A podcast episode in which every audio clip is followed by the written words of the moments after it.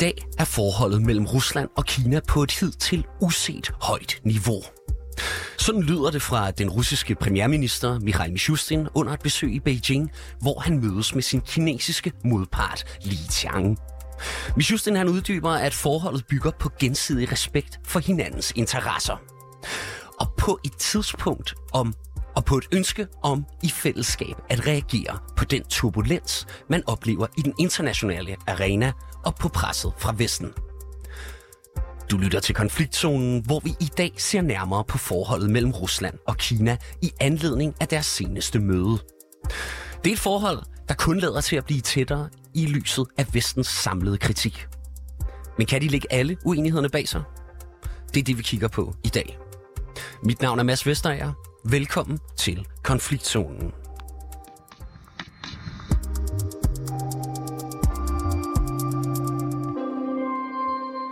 Og så kan jeg byde velkommen til dig, Lasse Karner. Velkommen til programmet. Jo, tak. Du er fireogtyve syvs Asien-korrespondent, og du er altså med fra Singapore, hvor du dækker Kina. Lasse Karner, her til at starte med, der vil jeg gerne spørge dig, om du er enig i, at forholdet mellem Rusland og Kina i dag er på et hidtil uset højt niveau?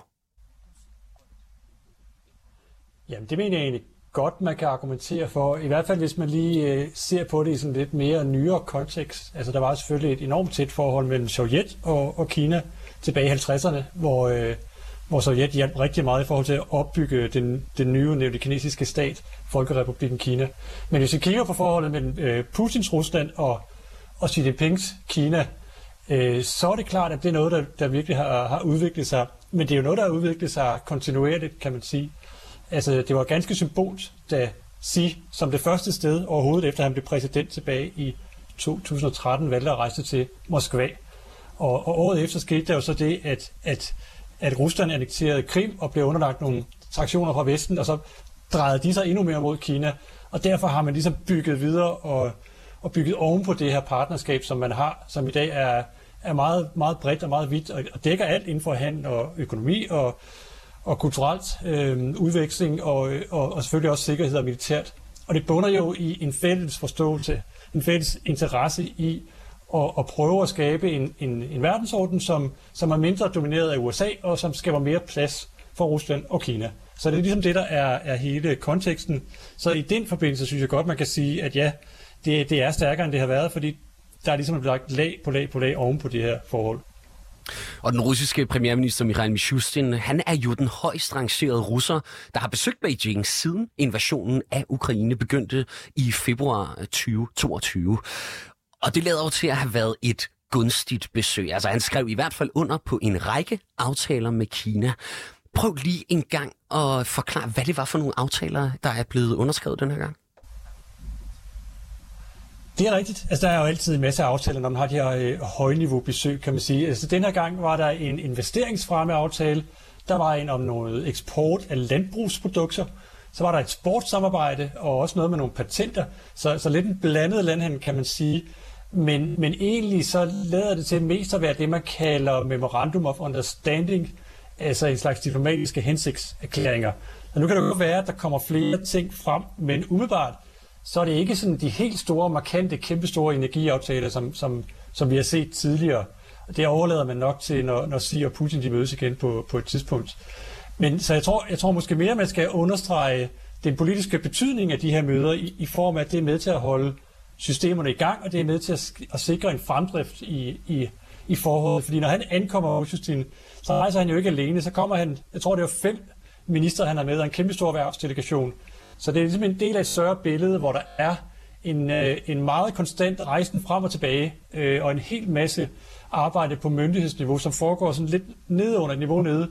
Øh, jeg tror, man har at det er fire sektorspecifikke arbejdsgrupper, som ligesom laver benarbejdet for alt det her. Og så en gang imellem, så hiver man det op på, på et lidt højere politisk niveau for at sikre noget politisk legitimitet og for at sørge for, at at tingene bevæger sig fremad i det tempo, som man gerne vil have det. Og det er ligesom den sidste del, den flotte indpakning, som vi har været vidne her de sidste par dage. Men der foregår rejseri frem og tilbage mellem Moskva og, og Rusland, eller Moskva og Beijing øh, hele tiden. Og faktisk den her uge har vi set, at Chen Wintang, som er leder af Kinesiske Kommunistpartis udvalg for øh, juridiske og politiske anliggender, altså politi og domstol, han er i Moskva på samme tid. Så der, der er hele tiden den her udveksling og det her øh, forsøg på at, at bygge videre på, på det i forvejen stærke myndighedsarbejde, man har. Altså vi hører jo ofte om, hvad kan man sige, den, den fortsatte villighed fra begge sider til at arbejde sammen. Og det er jo mange af de eksempler, du giver her, det er jo altså øh, øh, videre symboler dertil. Men jeg kunne godt tænke mig også at spørge, hvor stor handlen mellem Kina og Rusland egentlig er på nuværende tidspunkt. Den er, den er voksende, og den, er, den er, bliver ved med at stige, selvom man kan sige, at Rusland er blevet underlagt ret hårde øh, restriktioner økonomisk fra, fra Vesten, så er det ikke noget, der har holdt kineserne tilbage i forhold til at, at samhandle med, med Rusland. Den er på et hundrede og halvfems milliarder dollars sidste år, og det var en stigning på, på tredive procent, og det var et, et, et rekordstort beløb. Og faktisk så viser det sig, at den udvikling den ser ud til at fortsætte i år, så man nok kommer op på to hundrede milliarder dollars i samlet samhandel i år. Og det er klart, at størstedelen af den her øh, samhandel, det er jo olie og gas fra Rusland til Kina. Så der sker en, en skævvridning, som måske altid har været der, men som der virkelig bliver sat turbo på i de her år. Fordi det bliver mere og mere tydeligt, at, at noget af alle de naturressourcer, som russerne har, at dem har de færre og færre steder at, at afsætte til. Så, så det er i sig selv interessant. Og så er det også interessant at kigge på, at den handel, der foregår imellem Kina og Rusland, den foregår stort set udelukkende, i hvert fald hovedparten, i rubler og yuan. Altså det, man har skåret dollar ud af den, den øh, bilaterale samhandel. Og det er jo helt klart et, et eksempel på, et tegn på, at man er nervøs ved, ved sanktioner. Selvfølgelig kan russerne heller ikke bruge dollar til alverden, men kineserne er også nervøse ved det. Så de prøver i deres bilaterale forhold til andre lande at fremme brugen af kinesiske valuta i, i, deres, i deres samhandel. Og det ser vi allertydeligst imellem Rusland og, og Kina. Og altså Mishustins besøg, det kommer jo altså, øh, øh, og aftalerne her, det kommer jo altså bare kort tid efter, at G syv topmøde, det har været afholdt i Hiroshima mellem øh, Japan, eller altså i Hiroshima, Japan, mellem øh, øh, Frankrig, Tyskland, Italien og Japan, Storbritannien, U S A og Kanada. Og de lovede altså alle sammen flere sanktioner mod Rusland. Og i deres fælles erklæring, der udtrykte de også stigende bekymring over for Kina. Hvordan er det så, Kina og Rusland de, de reagerer, når det er, at G syv de melder ud på den måde?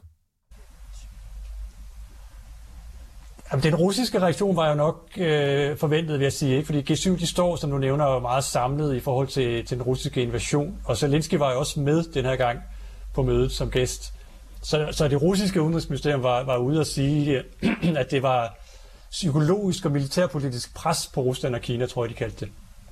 Reaktionen fra Kina var egentlig også forholdsvis negativ i den forstand, at man valgte at indkalde Japans ambassadør til, en, til sådan en venskabelig samtale i Beijing, og, og kaldte det et angreb på kinesiske interesser og interne anliggender.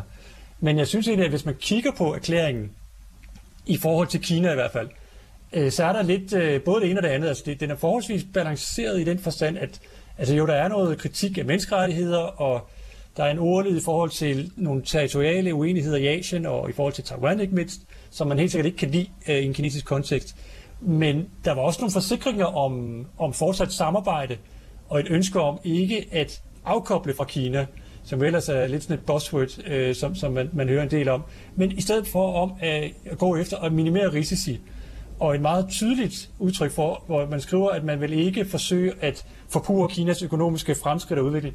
Så, så det var ikke kun negativt i forhold til, til, til Kina i hvert fald, men det er den negative del, som man ligesom hæftede sig ved i Beijing.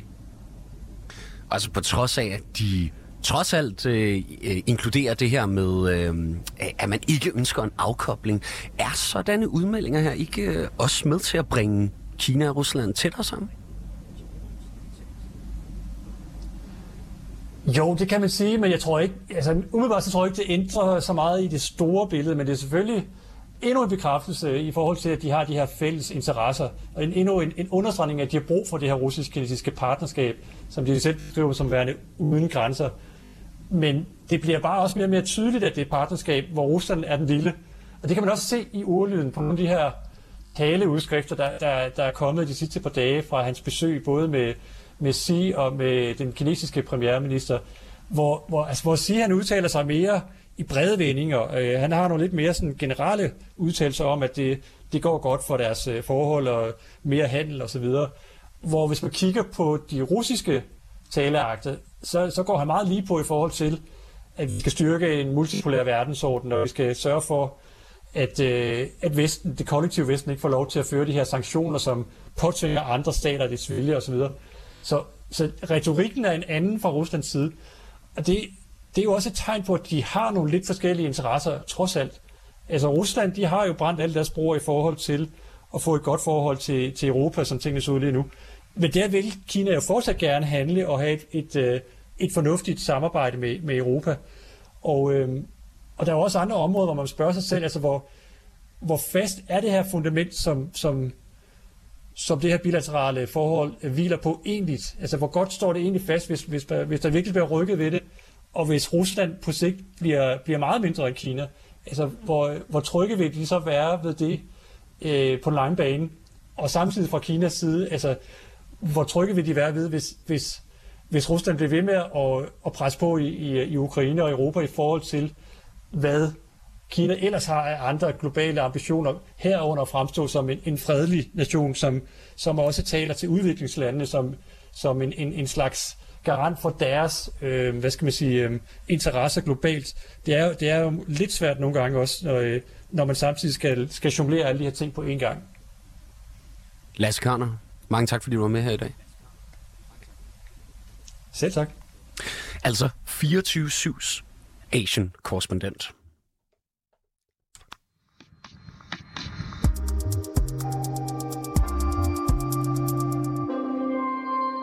Og så kan jeg byde velkommen til Liselotte Odgaard. Godmorgen. Godmorgen. Du er professor ved Norges Institut for Forsvarsstudier og har et stort kendskab til asiatisk sikkerheds- og udenrigspolitik. Og altså, som vi hører her, så lader det altså til, at Kina og Rusland, de rykker sammen i bussen. Og altså, betyder det så alligevel, at de fuldstændig har samme interesser?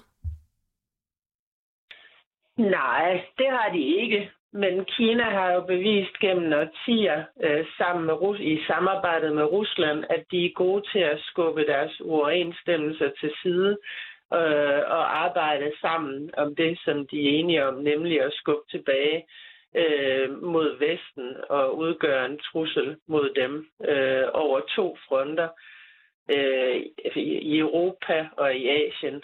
Øhm, så der er jo overensstemmelse, at Rusland er bekymret for, at Kina bliver for dominerende og er for eksempel ikke enig i Kinas betegnelse af sig selv som en nærarktisk stat. Men når det så er sagt, øh, så har de altså en meget dominerende interesse i øh, at sikre sig, at Vesten ikke bliver for dominerende, og i takt med, at deres relation til U S A for begge sidekommende bliver ringere og ringere, jamen så vil det være noget, der trumfer næsten alt andet. Jeg kunne godt tænke mig, at du satte lidt flere ord på de her udfordringer. Altså, hvor opstår de største udfordringer i samarbejdet lige nu? Jamen altså, det er jo ikke ubetinget populært i Kina, at Rusland øh, invaderede øh, Ukraine. Øh, især ikke, da det går Rusland så ekstremt ringe, fordi at Kina har jo en politik om ikke, ikke intervention og ikke indblanding i andre landes interne affærer, i hvert fald i princippet, for at beskytte øh, deres egen øh, krav på Taiwan og deres politik i Xinjiang-provinsen øh, og i Tibet, hvor de farer ret hårdhændet frem mod muslimer og tibetanere. Så, øhm, og, og, så derfor så er de jo utilbøjelige til at synes, det er en god idé at invadere, invadere et suverænt område.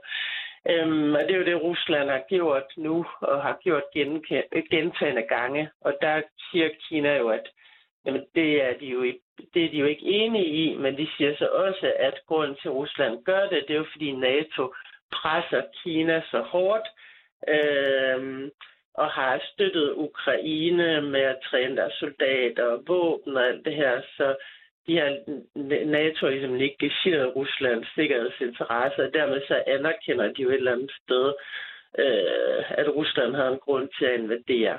Så de forsøger at gå sådan en balancegang. Øh, men i det, der hælder de altså meget mere over til russisk side, end de hælder over til vores side. Så derfor så, øh, så kan man, og det illustrerer også meget godt, at, at Kina har en interesse i, at Rusland fortsat kan udgøre en trussel mod os i Vesten. Og der er et par andre eksempler, som jeg meget gerne øh, ville dykke ned i sammen med øh, dig her. Altså, for, for nyligt der holdt Kina sit første topmøde med de fem centralasiatiske lande, nemlig Kazakhstan, Kirgisistan, Tajikistan, Uzbekistan og Turkmenistan. Og det er altså tidligere sovjetrepublikker midt i Ruslands baghave. Prøv at fortæl, hvad det er, Kinas planer egentlig er med stanlandene her i Centralasien.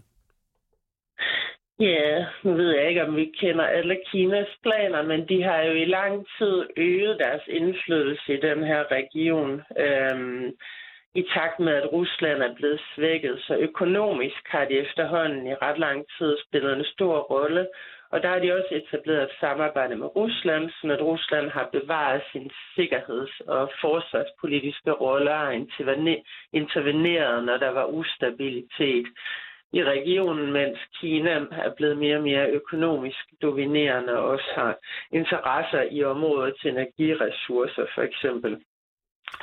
Men nu her, hvor Rusland er svækket, så kan Rusland jo ligesom ikke klare at spille den dominerende øh, militære rolle. Øh, så der må Kina jo også i stadig større grad udfylde det vakuum, nu her, hvor Rusland har trukket det meste af deres tropper ud osv. Øhm, og det stiller så spørgsmålet, om Kina så bliver den alt dominerende magt. Det er jeg ret sikker på, at de ikke gør, for de har jo stadigvæk det her øh, forum Shanghai Cooperation Organization, hvor de koordinerer med centralasiatiske lande og Rusland om, hvad der skal ske. Og, og Kina har ikke nogen interesse i at gøre Rusland øh, sur ved at gøre dem til lillebror eller ikke lytte til dem, fordi igen, som sagt, de har en interesse i, at Rusland kan blive ved med at true Vesten, og også at Rusland er stabilt, og at der ikke sker, øh, altså, sker omvæltninger internt politisk i Rusland. Så derfor så, så vil Kina sørge for, at de gør det på en måde, som er acceptabel øh, for Rusland, øh, fordi det betaler sig for dem.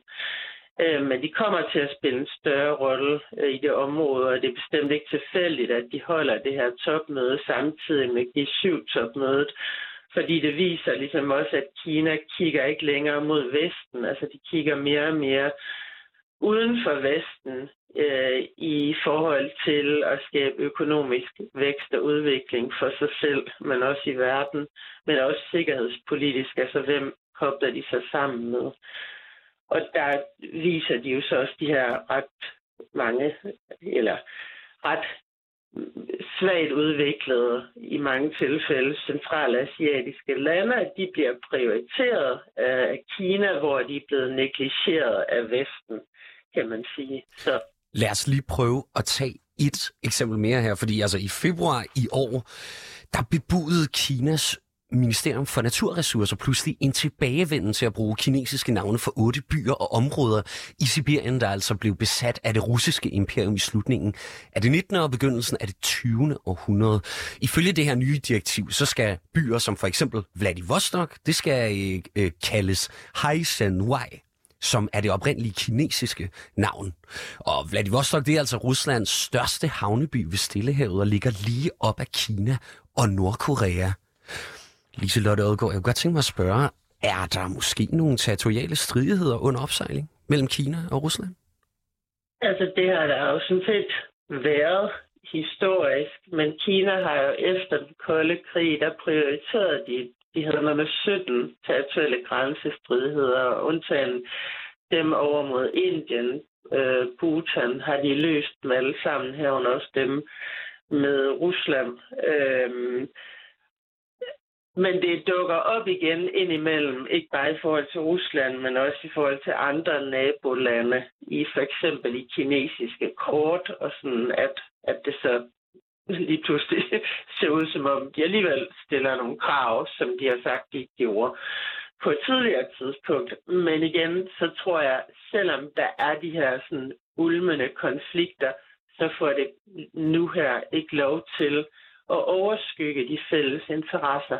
Øh, fordi Kina kan, har behov for aflastning og behov for en partner, der kan hjælpe dem med øh, at, øh, at skubbe tilbage øh, på vestens pres øh, på Kina. Øh, altså med alle de her omlægning af forsyningskæder økonomisk. Man, man forsøger at begrænse Kinas adgang til mikrochips, de har brug for, men også jo lægger pres i forhold til Taiwan-strædet øh, på Kina. Altså der har Kina brug for, at der er en partner, der også kan hjælpe dem med at skubbe tilbage mod Vesten. Og den eneste partner, der egentlig kan gøre det, af geografiske årsager, men også fordi Rusland er villig til at bruge hård magt. Det er Kina jo ikke selv. Øh, og det i nogle sammenhænge er en fordel. Det vil Kina for eksempel nok sige, det har været at i Syrien, at Rusland har gået ind i det. Øh, så de har brug for Rusland, fordi de gør nogle andre ting, end Kina gør. Geografisk har de en placering, øh, som gør, at de kan true øh, øh, Vesten. Øhm, så derfor så har jeg meget stor tvivl omkring, at de her grænsestridigheder kommer til at overskygge øh, for de områder, hvor de samarbejder. Liselotte Odgaard, mange tak for den analyse. Selv tak. Altså professor ved Norges Institut for Forsvarsstudier med et stort kendskab til asiatisk sikkerheds- og udenrigspolitik.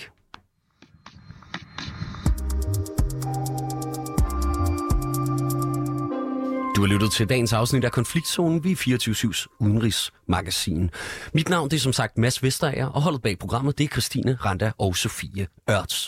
Produceren i regien, han hedder Oscar Schoffer.